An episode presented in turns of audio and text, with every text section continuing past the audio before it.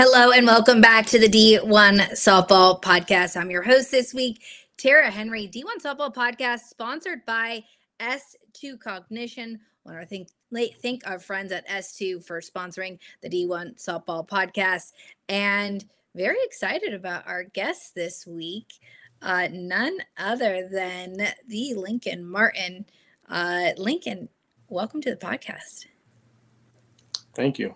I'm excited to be here. Uh, so, for those of you that don't know, Lincoln uh, was the 17th selection for the Orioles uh, in the draft back uh, back in the day, we'll say, and then uh, Major League Scout, uh, 10 year Major League Scout, uh, was at Birmingham Southern, played baseball at Birmingham Southern. We'll get into that a little bit. And not arguably, he is my m- most favorite person in the world. Uh, Lincoln, let's start there. Um, baseball, where, where did you start playing baseball? Why baseball? When did that all come about? Well, hmm, I started playing baseball kind of young. Then I stopped playing for a while. I was mainly a football player. And then kind of got back into it with a friend of mine, maybe around 13. And I think about sophomore year in high school, kind of decided that I wanted to go after this baseball thing. So kind of started working hard to, you know, get a chance to be a pro baseball player. And multi-sport athlete in high school. When when did you exactly make that transition or decide that you were just going to play baseball? Well, I played multi sports the whole time basketball and baseball because I felt basketball helped me get ready for baseball. Uh, stopped playing football going into my junior year. You know, um, like I said, I was, I think football was probably my best sport. It was the easiest sport, um, but baseball was easier on my body, and I kind of wanted to go that route. And so we used basketball as like a warm up and then focused mainly on baseball after that. So you played our, our college ball at Birmingham Southern. What did you learn when you were there? Uh, switch hitter and picked up a couple bags, I think, in time. You could steal some bases back in the day. Uh, what did you learn at Birmingham Southern? Well, I played for Brian Shoop, who was probably one of the most influential people like in my career as far as a baseball player. He taught you taught me about being a man, you know, being responsible, having integrity, you know, and the way he went about the his business as a coach pretty much aided in, you know, everything we did from playing his amount of detail in preparation from leads to situations to playing the game was like extraordinary. It was probably the most detail I've ever had from a coach in any system through pro ball or anywhere. You know, so it really taught you that like the details matter and you know, he didn't leave any stones unturned. And so play for Birmingham Southern and then drafted by the Orioles. And your rookie card that I have uh, says you're 70 of 93 in stolen bases. Uh, it's a pretty good percentage. Uh, what was your favorite part of the game when you were playing pro ball? Uh, you were a switch hitter, so you had obviously from both sides of the plate. But what was your favorite part of the game when you were you were playing for the Orioles? Just the game, uh, being on the field. I always felt like when you were inside the, I guess, on the field, surrounded by the stands, like that was your free time. It was kind of your little safe place where you could kind of do what you wanted to do, be who you wanted to be, and it was the one place kind of you were a little bit untouchable. Because you know people would yell all kind of things and say stuff but out there you were kind of shielded from that being that they couldn't come on the field. So just playing the game just you know enjoying the competition piece of it between pitcher and hitter you know defensive situations um, from cuts and relays to turning a good double play you know just kind of enjoying the game of you know baseball inside the game Biggest challenge you face as a baseball player? Doing it every day. It's hard. The game is hard out there, especially at that level, and being really consistent with it. Uh, it's tough because you you have to you have to learn failure in a little bit different way. you know, most of us out of college or high school is super successful and you succeed at a pretty high rate. You go to pro ball and that rate goes down pretty fast and you start having to realize what success is at that level. So finish pro ball and go into scouting. What was that transition like for you? Weird. Honestly, um I didn't really think it was kind of for me because I resisted it for a little while. And then I remember I went to a meeting in Houston and we left there and showed up at the in Florida at Jupiter for the World Wood Bat. And when I walked out there, I was like, okay, I think I can do this. And then from there, you know, we kind of went from there. But up to that point, I didn't think I was making a good decision. Why? I don't know. I just just wasn't sure that was my place where I wanted to be. But I know that was a season for me that I, I actually needed to do that. So you go through scouting and then at some point get into private uh, hitting and, and batting lessons for baseball. Uh, but I want to get into your transition from baseball uh, to softball. So, how did that come about? Did you coach baseball first and then get into softball? Uh, where did that come into to your life? Well, when I finished, I was kind of going to be done a little bit. And I had a buddy of mine uh, who wanted me to work some of his kids, Walt Hudson. And so he kind of convinced me to do some lessons at the building at the office. And so I kind of started there and then ended up coaching a travel team of his that, you know, was like, I don't know, Georgia Knights, kind of like nobody's in the game and developed some pretty good players. And it was pretty cool because those kids kind of turned into college players and actually became really good players. And from there, I'd always have a softball kid here and there, but the industry kind of had different thoughts on hitting and that stuff. Not really different thoughts, just like I didn't know anything about the industry, and it was not very offensive at that point, and so it was a lot of argument when it come to like hitting. So I was just like, I'm not, I don't want anything to do with this until Patrick Lewis, good friend of mine, kept coming to me about helping his daughter. And so Mallory Lewis. And so that's kind of where it started. That led to another one or two. And then, you know, I would have people call and come by and want to know some things, talk hitting. And I didn't really understand why. But I guess some kids that went out there and they were starting to play well and do things, and so coaches started wanting to know, you know, where they come from.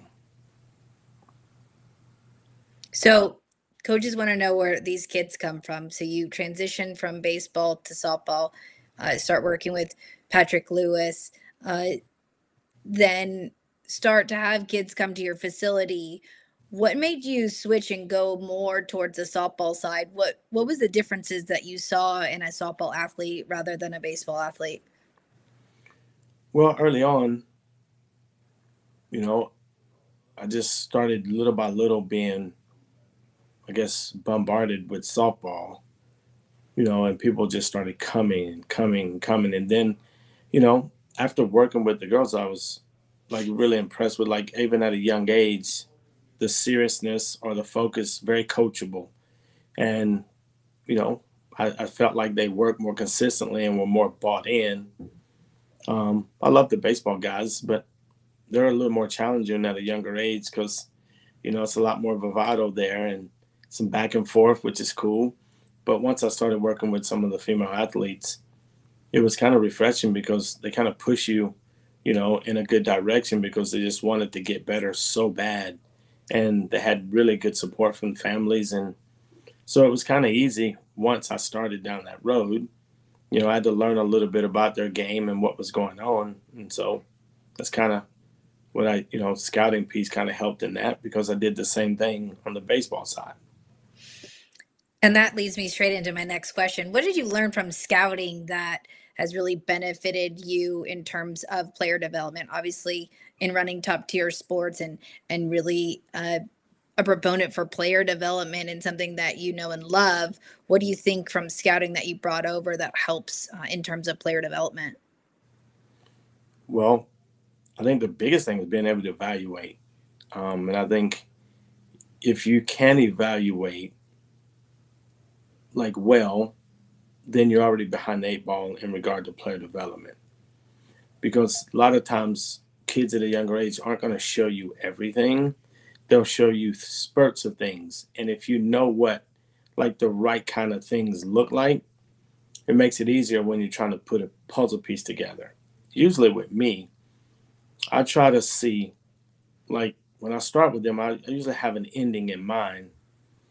May take years to get there, but when I see them, it's like I get a picture of like what this could end up being, and everything along that way is kind of trying to get there. What factors do you use to evaluate talent?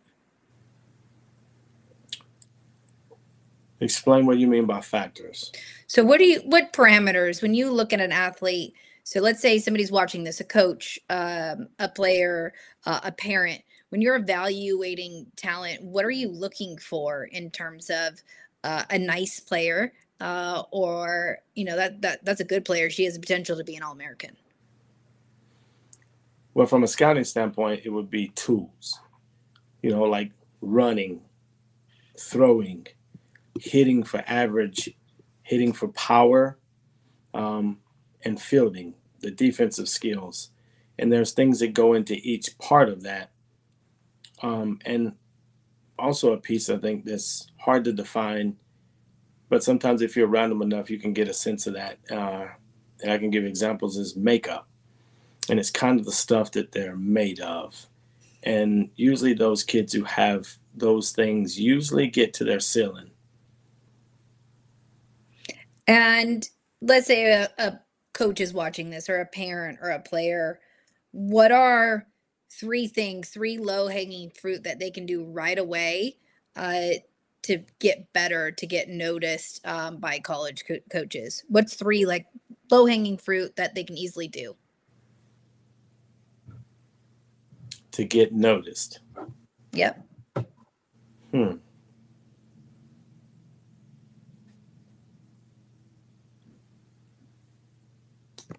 I would say that's, I don't know if that's an easy one question. Um, I think, I'll give an example. Our kids get noticed, I think, because they're preparing in the dark. Like they're always getting ready to be seen. And I think if kids have to learn up a little bit about like who they are and the biggest thing you're going to see at a young age and some of those things that get attention right away is skill um, work on the skill stuff that you have to work on but prepare start preparing right now for what you're going to be you know down the road it's a hard one for me because i don't know if there's low hanging fruit because I can give an examples of every who kids who are at really high places who early on were looked past because they just wasn't their time. They didn't have super good skills at the time. Um, I would say this: a low hanging fruit is have fun, enjoy, like be the kid on the field that looks like they love to play softball. I think that's a good thing because if you're younger and you have some of that, you know, and you can play, it's going to stand out. Joy. So I think probably um, watching a player that plays the game with joy is probably one of the biggest things that um, I notice and obviously enjoy when you see a player that's having fun. Um, well, I'm going to make you kind of dive into that a little bit because uh, was a broad answer. You've worked with, I think we were counting the other day, how 50, 50 plus more players that have been in the SEC um, or in Division One. Uh, you've seen good players uh, turn into All Americans and Players of the Year. In terms of a player that you've seen, or can you give an example of how their game kind of kicked up a notch to where they went from a good or great player to an All American uh, that you've witnessed?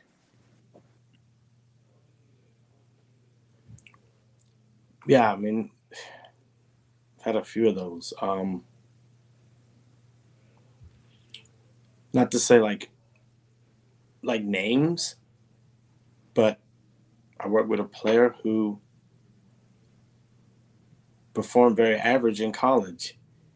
And through some, I think, ownership and perspective and routine and learning how to how to take care of some things that they needed to do like as a player turned into an all-american um, got a bunch of those. And i think what you're searching for in that is ownership. I think is the big part that i've seen kids change things. When they take ownership of stuff some cool things usually happen because that part becomes about them and not so much about being told what to do.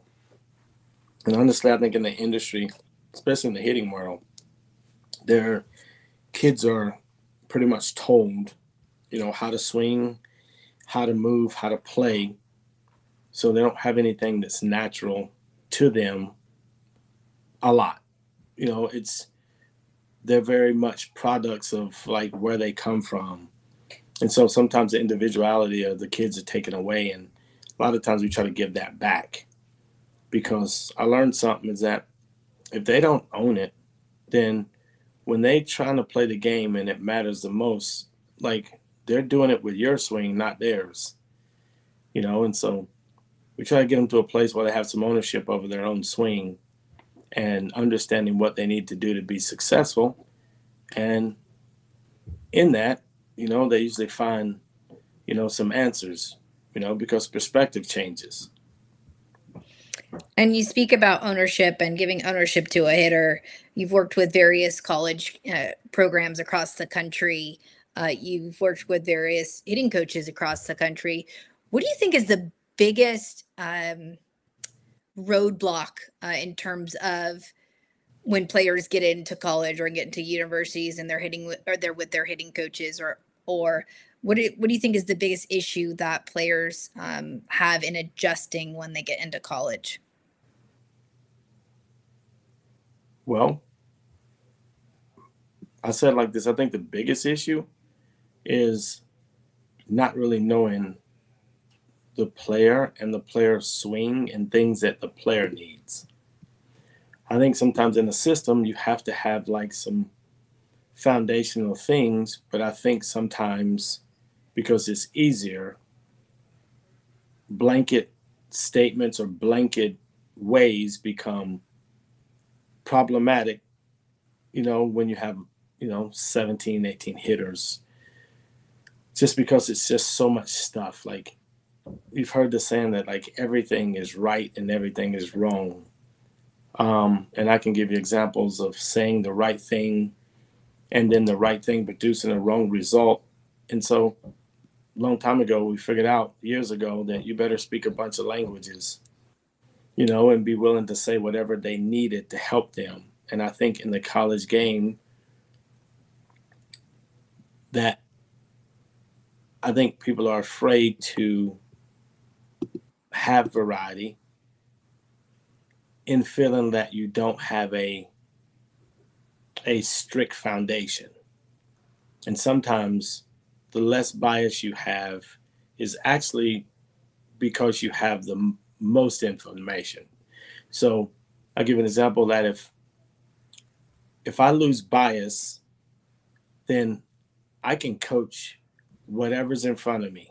Swing up, swing down,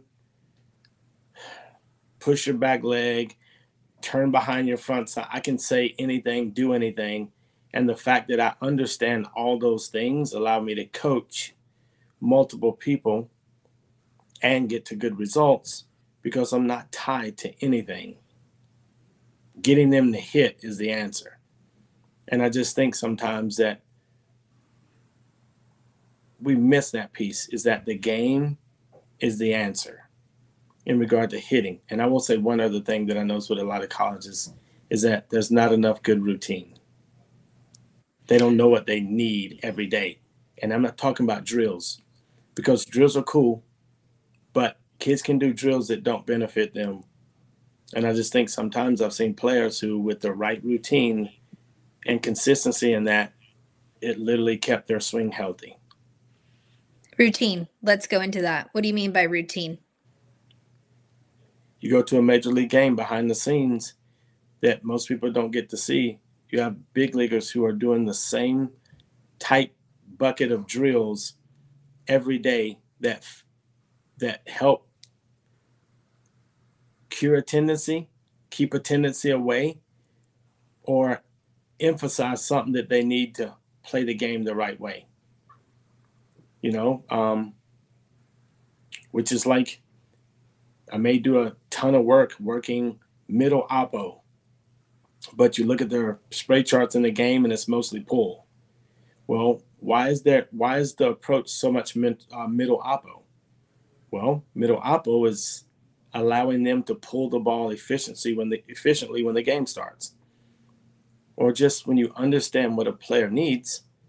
You know, if I'm doing my individual moves, my out moves, my routine of things, whether it's one hand drills, whether it's angle toss, whatever it is, sticks, holes, things that hitters do, if they're done on a consistent base, you do what a good friend of mine Nate said is that you you you you keep the swing healthy. Right? It's like keeping the swing healthy. And if you do that, you don't have to get it healthy. And it just keeps the boogeyman away. It keeps things in a place where my best swing can show up every day. And when you talk about a healthy swing, you talk about taking away bias. That was going to be my next question, but you covered it. Um, in terms of what you've seen in the hitting industry now, obviously been, been a part of Blast. You're a part of Blast Sensors, uh, the 108 water bags, uh, motor preference. There are so many tools out there that coaches can use, that players can use.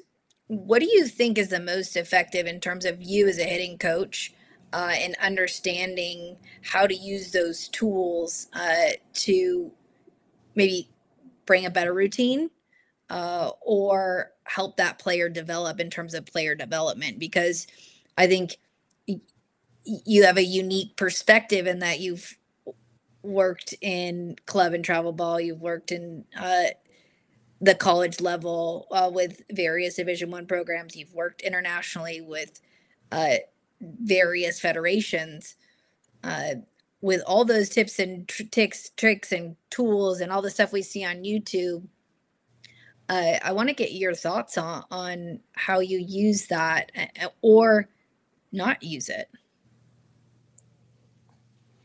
well early on for me, it's weird. Every time I started going down any rabbit hole too much, like over when tech got really bad, I went down that thing too much. I always lose my instinct to coach. So I would go down the next thing and it would go too far. And it's like, I don't know what happened. I just like, I can't see anymore. I lose my field of coach. I back away, I get it back. So I started learning that none of it's the answer. All of it can have places in what's happening.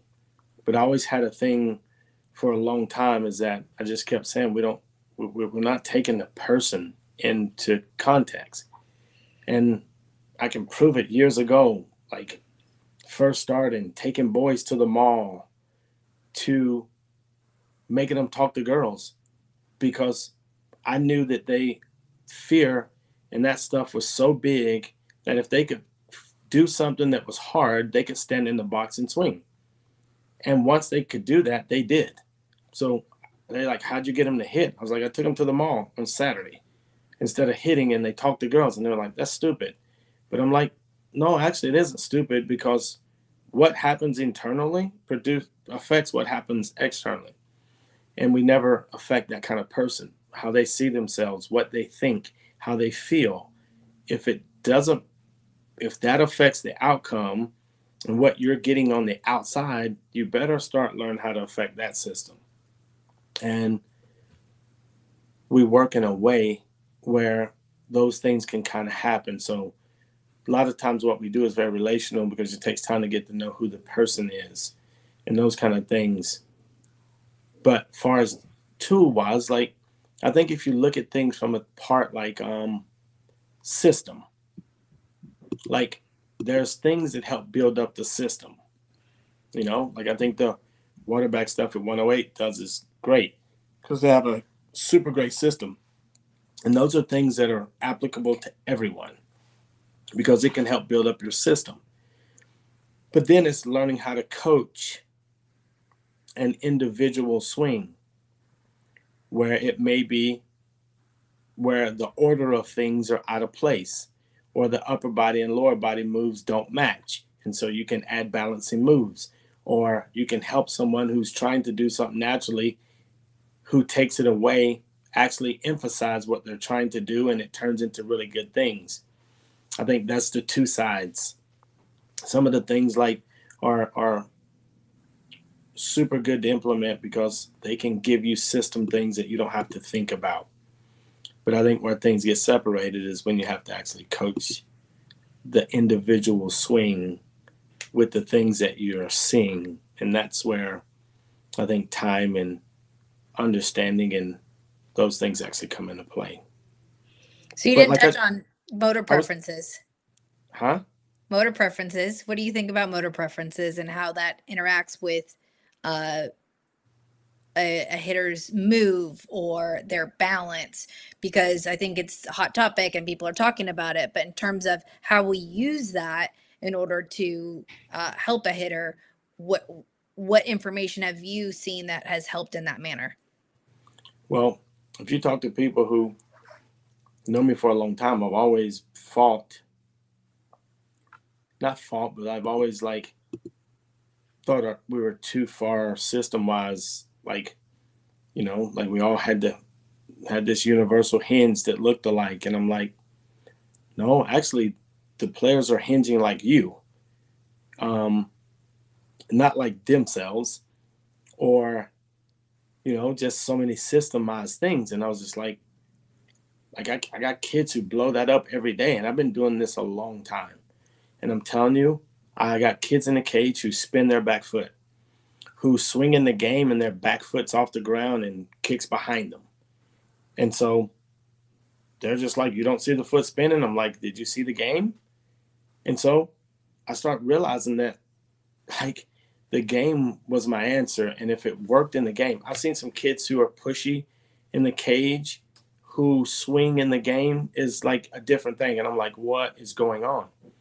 And so with that part from years and years, I start realizing that like there's gotta be like there's way more natural stuff happening that I felt like we were getting in the way of what the hitters were doing because some of the best swings that we developed, we did the less amount of stuff too. And with that, I, I knew the minute I heard about the motor preference thing, I, I knew in my gut that this was right because in my heart, I've been headed that way for a long time. I just didn't have any foundation in it. Well, no, I do have foundation in it. I didn't have any language for it. Yeah, I was gonna say I I watched a video I think from four years ago when you're talking basically about motor preference and how uh, every hitter needs something different and it's not all about having a, a cookie cutter swing. I want to end with player development. Obviously, uh, that is not obviously, but most people don't know that is your passion. I think player development is very important to you. Um, and what are you seeing? I think in the next couple years in terms of hitting because we've seen a big shift and it has become a, an offensive game it has become a power game which you said earlier uh, in the podcast it wasn't always that way uh, what is the big shift that you're seeing right now in softball in terms of of hitting I think the kids are stronger and there's a ton of information. I think the ones that are doing it really, really well um, are doing more than just hitting or swing. Um, you have to you have to do the whole piece a little bit in regard to hitting development. And I'll just say that, you know, having a good swing is good, but knowing how to swing and knowing who you are as a hitter can be just as productive. Because I got all Americans who I can tell you they have problems in their swing, but they know that and they know how to combat that, and it didn't affect anything, you know. And so I think the hitting world's in a good place, but I think I think the creativity piece in it is going to get higher and i think people are going to start maybe asking for more asking more questions and looking for more answers not just for the perfect drill that's going to make someone hit because those don't really exist in terms of having a plan uh, another uh, big uh, plan that I've seen on various uh, interviews that you've done is you always say hunt the middle. What does it mean to hunt the middle? Hmm. Well, I don't know. I did a test early on where I had a bunch of kids come in and I put things on the plate and I said, okay, you're to look middle in. And then I put a ball right beside of the middle ball to the opposite side. And I said, what would you do? They said, duh, I would take. And I was like, why? They said, well, it's not middle in. I'm like, wow, it's still down the middle. So I did the other side for the next crew and the exact same answer. They looked at me as if I was like dumb. Like, come on, man. Like, we're gonna take. It's not. A, it's not middle away. And I'm like, whoa. And so, I heard like, you know, one of the better hitters in our game, Paul Goldschmidt, talk about hunting the middle and what it does for your eyes. And I was thinking, like, wow, what a great, you know, approach, especially when you will usually swing where your eyes are the closest. So you face a screwballer and you look in, you're probably going to swing off the plate in a lot. Same thing with the ball away. But if my eyes stay middle, now the ball has to start in a better place and it puts my eyes in a better place to adjust and to adapt. And I just think it's a simple approach, but it's actually really, really effective because I had a college hitter who had a great year for last year, and I won't say any names, but she literally did that the whole year. And they do a lot of in and out, and she was just like, "What are you hunting? Middle." I'm like, "What? Um, you're supposed to be like this?" Nope, I'm only hunting middle. And she said it was amazing what it did for her, changed everything because it kept her eyes in a good spot. Why? Well, I hit that pitch better than all the other ones. So if I can keep the ball on the plate and start in a good spot, I have a chance. So we'll end with this and and there's going to be a lot of coaches and players that are, are watching and listening to this um, podcast. Uh, what advice would you give uh, a coach uh, in terms of building relationships with their players and and how important that is uh, moving forward and for player development? Have dialogue. Like create open dialogue. Listen to them they'll tell you. That's what i do. I go into places. I don't know anything about these people so i watch everything from how they walk talk interact. I can tell when someone no parts of you and i will literally give them their space until the right situation comes and if it doesn't, I don't because I respect them that much.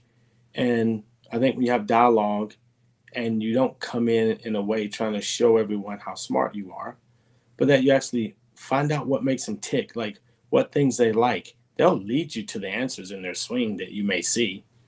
And now you got some common ground, and now they can take ownership. And I just think that dialogue piece is huge. Like, have it. It takes some time, but there's a respect thing. You know, like I'm the coach. I'll show you what I know. No, like because the reality is is that none of us are any good without the player. So I don't know. I just have a high regard for the athlete, the player, and the person in front of me. And I think when you do that, um, you know, they feel that and you know how they open up to you, you're gonna get some answers that may lead you to something that goes on. You know, so I would say the dialogue, build some dialogue and some trust factor there. Well, we've got plenty of good nuggets, I think, for coaches and players to hang on to. And hopefully, I can get you back on here to do this more regularly because I do think you have such a gift uh, to share with the softball world, and we're so lucky to have you. Uh, with that said, that's Lincoln Martin on the D1 Softball Podcast. Lincoln, any final thoughts? Um, no. Thanks for having me. And actually, I have like 50 players or so currently playing right now, and like 30 in the SEC. But currently, yeah, with a bunch of all conference and um, successful players. So shout out to those kids. Yeah, well, maybe we can get you back on here and we can talk about some of them. Uh, we know that's hard for you, but um, currently that many players in the SEC. So we we'll get into uh, historically how many uh, hitters um, and human beings you influenced in the game. Uh, we we didn't even scratch the surface uh, on on your reach uh, in the softball world. But we're just going to start small here, and hopefully we can we can uncover those stones uh, in the near future. That's Lincoln Martin on the D1 Softball Podcast, sponsored by S2 Cognition. Tara Henry. I uh, hope everybody has a great week. Any questions, you can send us an email at info at d1softball.com. Uh, you can always uh, try and connect with us on Twitter uh, at D1 Softball, uh, uh, myself at No Terrible Days on Twitter. Thanks so much for joining us this week on the D1 Softball Podcast. We'll see you all next week.